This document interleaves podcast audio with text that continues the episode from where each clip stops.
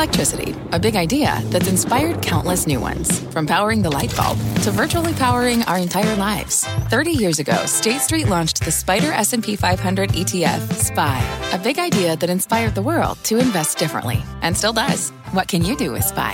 Before investing, consider the fund's investment objectives, risks, charges, and expenses. Visit ssga.com for a prospectus containing this and other information. Read it carefully before investing. SPY is subject to risks similar to those of stocks. All ETFs are subject to risk, including possible loss of principal. Alps Distributors, Inc. Distributor. Live from the NASDAQ market site overlooking New York City's Times Square, this is Fast Money. I'm Melissa Lee. Tonight's trader lineup Steve Grasso, Brian Kelly, Nadine Terman, and Pete Najarian, co founder of MarketRebellion.com. Tonight on Fast, you're gearing up for earnings season. Yeah, that's right. It is back. The action kicking off next week. We'll break down the four big names that need to be on your radar. Plus, the home improvement trade getting hammered today. Home Depot and Lowe's both under pressure. We'll tell you how our traders are playing the space. And later, our chart of the week, the 11% breakout, and why one of our traders sees more upside ahead. We start off with a fueled up rally. Crude oil crossing the $80 mark for the first time since 2014. WTI is now up seven weeks in a row, its longest winning streak of the year. That helped the energy sector lead the way in today's market. Nine of the 10 top performing S&P stocks today were in the oil space. The sector overall up 50% this year, making it the best performer so far. So will the energy rally continue, or is this red hot trade running on empty? Brian Kelly, what do you make of this huge run? Yeah, well, so listen, I've been long of oil, and so you're kind of asking a barber if you need a haircut. Uh, I would say yes. I do think oil has more to run, but there are some fundamental reasons behind this. We know that there has been underinvestment in the traditional carbon based energy sources. So, natural gas, uh, drilling, uh, oil drilling, those type of things. Those are slow to react. And it's, it's unclear whether or not we're going to be able to have the typical supply response that we might get in this particular situation. So, I do think that higher energy prices are here to stay. That being said, we've had a pretty good run here. I did take a little bit of profit today. That doesn't mean I don't think doesn't mean I think it's going down, but I do think that higher energy prices are going to be a part of this winter at the very least and maybe into the summer. You know, in the past, one might think about demand destruction, a point at which the price of oil, the price of energy is so high that it starts to curb usage of oil. Nadine, are we just in a completely different backdrop economically today where that that term doesn't even come into effect for a long time? Mel, I think you're making a good point. You know, BK talked about the supply dynamic dynamics. You're talking about demand, and as we're reopening, you're seeing the COVID numbers come down. That's just going to further, I guess, put fuel on the fire to have a bad analogy here. So what we actually think is you look at that and the macro setup, you're seeing a reflation going on. You're seeing the growth of GDP accelerating, the growth of inflation accelerating it's no wonder why energy and financials are doing well. So we think you can hold on to these energy names. Obviously, we've had a lot of final trades, BP, Shell. So we agree with BK. You can hold on to these, but it doesn't mean you can't trade them. It's you know nearing the top end of the trading range here, so you might want to take a little bit off. But if you need to hold for tax reasons, it'd probably be okay. Yeah, Steve Grasso, where are you finding value in this space still? So what's interesting is that if you go back five years, the XLE is basically flat. If, if, you if you pick a stock, uh, you have a better chance of that stock being flat. So if you go back to 2016, that stock is probably at the same level it was back then as it is today. So there's been a lot of chopping of wood. But when BK said an underinvestment in fossil fuels, I took out my decoder ring and that to me is a political thing. He didn't mean it to be political. What it is, though, is that this administration has made a bet that we're going to be at alternatives or renewables, however you slice it, however you want to word it, quicker than we are going to be. The best performer in this environment has been coal. Can you imagine Biden coming into office saying that the stocks that are going to rally are coal and fossil fuels? No way. This is definitely something that's not changing and has caught the market way off sides here, and I mm-hmm. think it can continue just because of the politics of it. Yeah, I mean, Tim brought up the term the other day, and Pete, I believe you're on this show, and he said greenflation. You know, this notion that as we mm-hmm. push to, to renewables, that the prices of the other fossil fuels go up very sharply, and that's exactly what we saw. Is that still where you want to be at this point? I mean, a name like a, a PEEP, Peabody. When was the last time we talked about Peabody outside of this week? You know, years ago. right. Well, sure. I would say this, Mel. I think that, um, as I said, just I think either this week or the week before, I, you, you asked me something about oil, and I said I actually think it can go to 100 before the end of the year. And I still believe that. I think that the run that we have had, it's been going on now for nearly a year. It started right at the beginning mm-hmm. of November last year, 2020, and it's been running ever since. And I'll tell you what, these beta names are absolutely exploding to the upside. If you just take a look at any of those names that have a two, a three, a three and a half beta, like Diamondback and Rig and Devon and Occidental and Apache and all those various names, I tell you, Mel, you look at the XOP, which has a lot of those names in it in terms of an ETF you will find yourself looking at something that looks absolutely extraordinary, and they just keep coming for it. We had two separate occasions today where the XLE had some very, very large option paper. As a matter of fact, to close out the day today, at the very end of the day, they bought 49,000 upside calls in the XLE. So we continue to see this day after day after day. All the option mm-hmm. activity continues to signal to me that it's going to continue to go higher. I believe it and I keep holding on. It is by far my biggest sector holding right now. So here's a question for you, BK. FANG, Ooh. the big cap tech stocks, or mm-hmm. FANG, mm-hmm. the stock? to the end of the ah. year, which is a better question. Oh, great question. Fang the stock without a doubt. yeah, I mean, and here's why. If you think that oil prices are going up, that implies that inflation expectations are likely to go higher, which then means that rates are likely to go higher, which is not good for those tech stocks. And I'd much rather be in the oil sector. And a lot of this, too, I mean, Tim is right about this greenflation. It's a lot of, think about what's going on with ESG. Uh, ExxonMobil, the big companies are returning capital shareholders rather than investing. And that is continuing as we speak. And I do think that's going to increase rates ultimately, which will hurt your bang stocks. Same question to you, Grasso. What do you say? Oh, I go with I go with Fang stocks too. But wait, uh, let me hedge that a little bit. I think the Fang, wait, Fang and the, the Fang can go. Yeah, I think Fang. Okay. It's an E&P company. It's up 127 percent year to date. It's in nosebleed territory. But I do believe when you look at Fang, the tech group, those are considered value amongst growth stocks.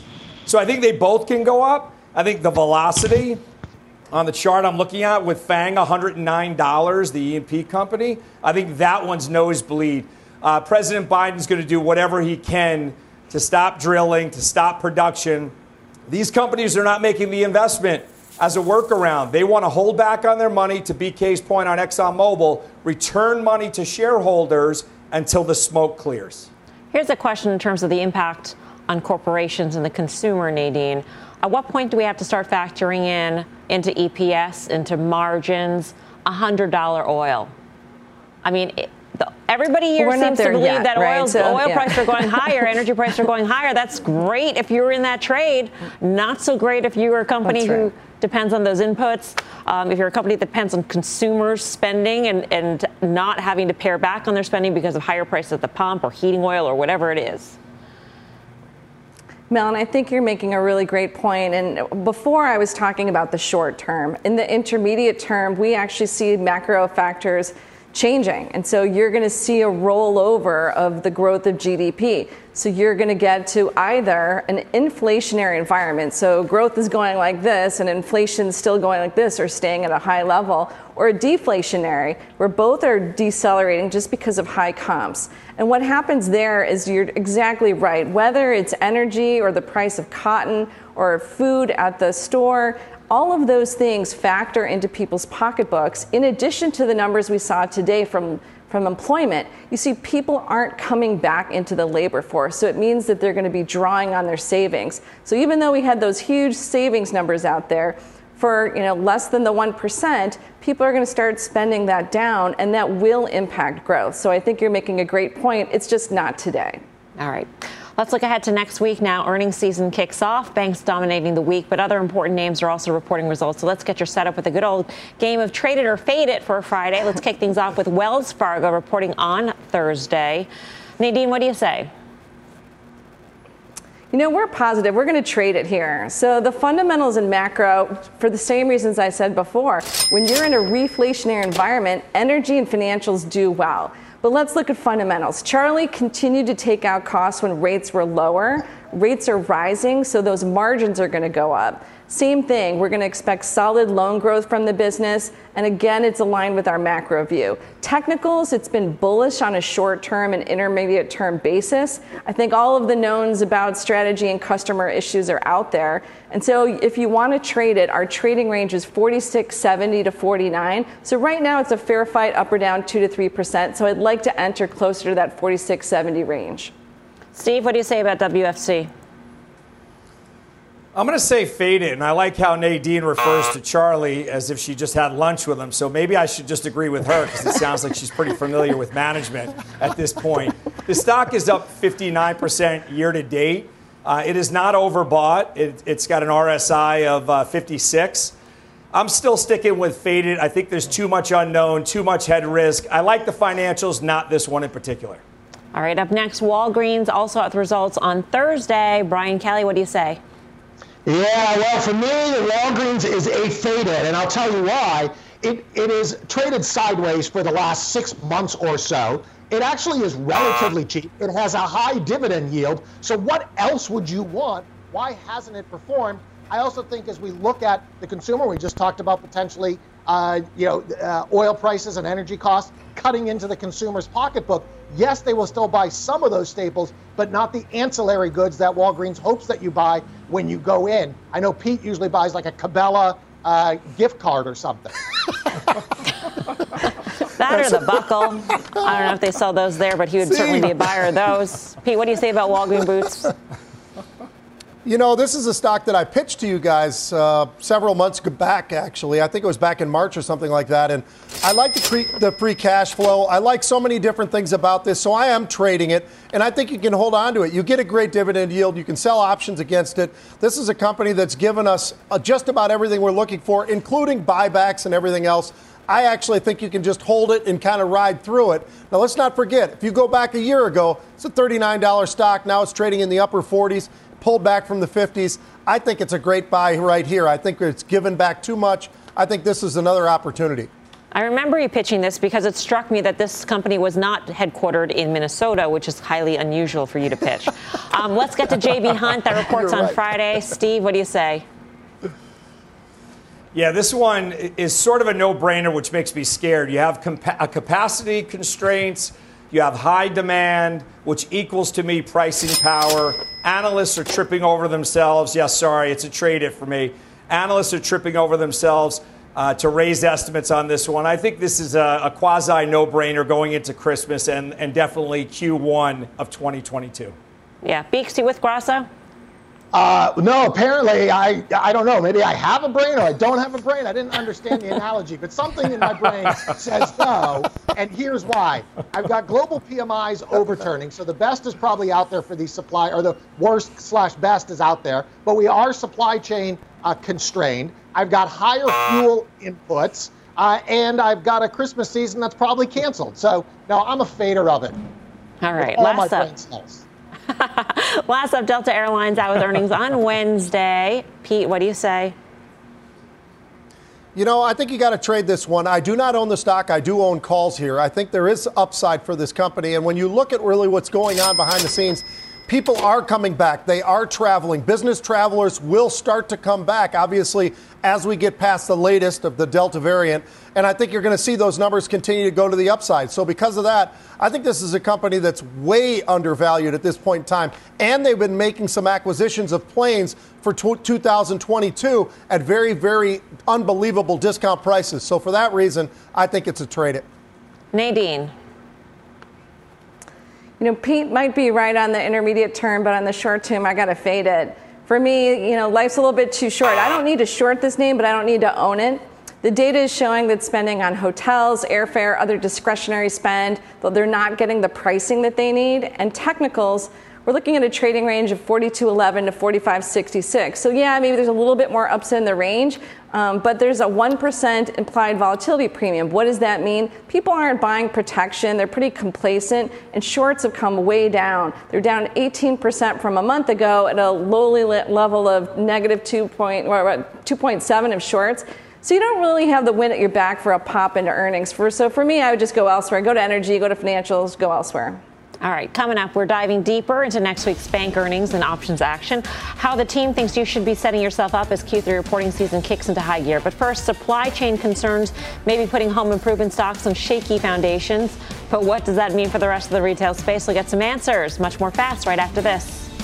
Wouldn't it be great to have all your investment and retirement accounts in one place? Yahoo Finance, our sponsor today, makes it easy. I use it to put my investment account and 401k accounts into one hub and get expert tips that help me confidently manage my money. For more than 25 years, Yahoo Finance has been the brand behind every great investor. Whether you're a seasoned investor or are looking for that extra guidance, Yahoo Finance gives you all the tools and data you need in one place. They're the number one finance destination, producing a holistic look at the financial news cycle, including breaking news, original editorial perspectives, analyst ratings, independent research, customizable charts, and so much more. Securely link your brokerage accounts for a unified view of your wealth, including 401k and other investments. A comprehensive perspective is what sets apart great investors, and it's how Yahoo Finance ensures you have the insight to look at your wealth in its entirety. For comprehensive financial news and analysis, visit the brand behind every great investor, yahoofinance.com, the number one financial destination, yahoofinance.com. That's yahoofinance.com.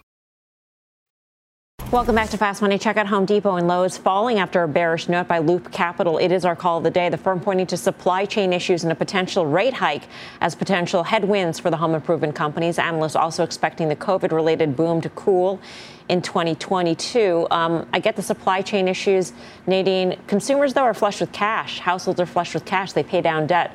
I, do you think interest rates would really hurt? Would supply chain issues hurt? Right. I think there's a few things that they mentioned, and it might be slightly early call, but we agree with them.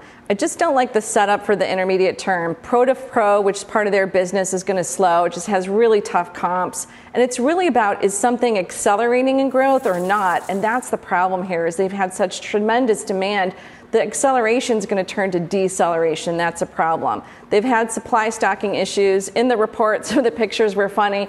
There's no Halloween materials and there's no paint on the edges for people to buy. So that is a problem. Um, but as rates rise, that dampens demand. So housing prices can't rise.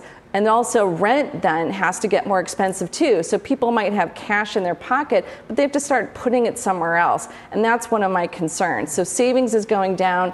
And you also saw again today, fewer people are getting jobs than expected. So that means they're not getting the income needed. So when, you know, obviously when COVID rolls over here, uh, if they're not in a job, they don't have that income to replace some of the other benefits they lost. How are you feeling about these home improvement stocks, Brian Kelly? You know what? I, I would fade them. If we're still are we still playing that game? No, but, but that's I, all I right. you can do that. Yeah. So I think Home Depot Lowe's same story, right? I agree with what Nadine was saying on the fundamental side. So then just look at how they've traded, right? Home Depot's traded between 300 and 350. I don't need to be a hero here. I've got a lot of headwinds that potentially could hurt, hurt earnings on this. And let's say I'm wrong. If I'm wrong, I buy it on a breakout above 350 and everything's fantastic again. And I've got a lot of runway on that. So uh, that's okay. You heard the peanut gallery being Grasso. He said you're wrong. Grasso, why? Well, he said he told me to say say say I'm oh, wrong. I, I, thought you I, actually I said he was wrong. He's, so, do you think so? I do. I do. I do think he's wrong. Yeah, because when you look at these two stocks, first of all, technically the 50 has crossed over in both of them. The 50 has crossed to the upside of the 100 day. That's a bullish formation to me. And Home Depot and the and the home builders used to move in the same direction. They're not now. They're neg- they're inversely correlated because the 10 year is spooking the home builders, but it's not spooking the Home Depot and the Lowe's for some reason. And the reason I believe is that both of these are seen as value plays. And I do believe that when the fluff comes out of the pandemic, everyone buying second, third, and fourth homes like BK, I think that now people are going to get back to doing what they're doing and renovating their homes. And if you have a supply chain issue, you know what that means to me? Nothing is going to be on sale everything is going to have pricing power. Home mm-hmm. Depot, Lowe's, trade them. All right. Well, Jim Cramer says he is, quote, suspicious of Loop's call on Home Depot and Lowe's. You can read all about it in the CNBC Investment Club newsletter.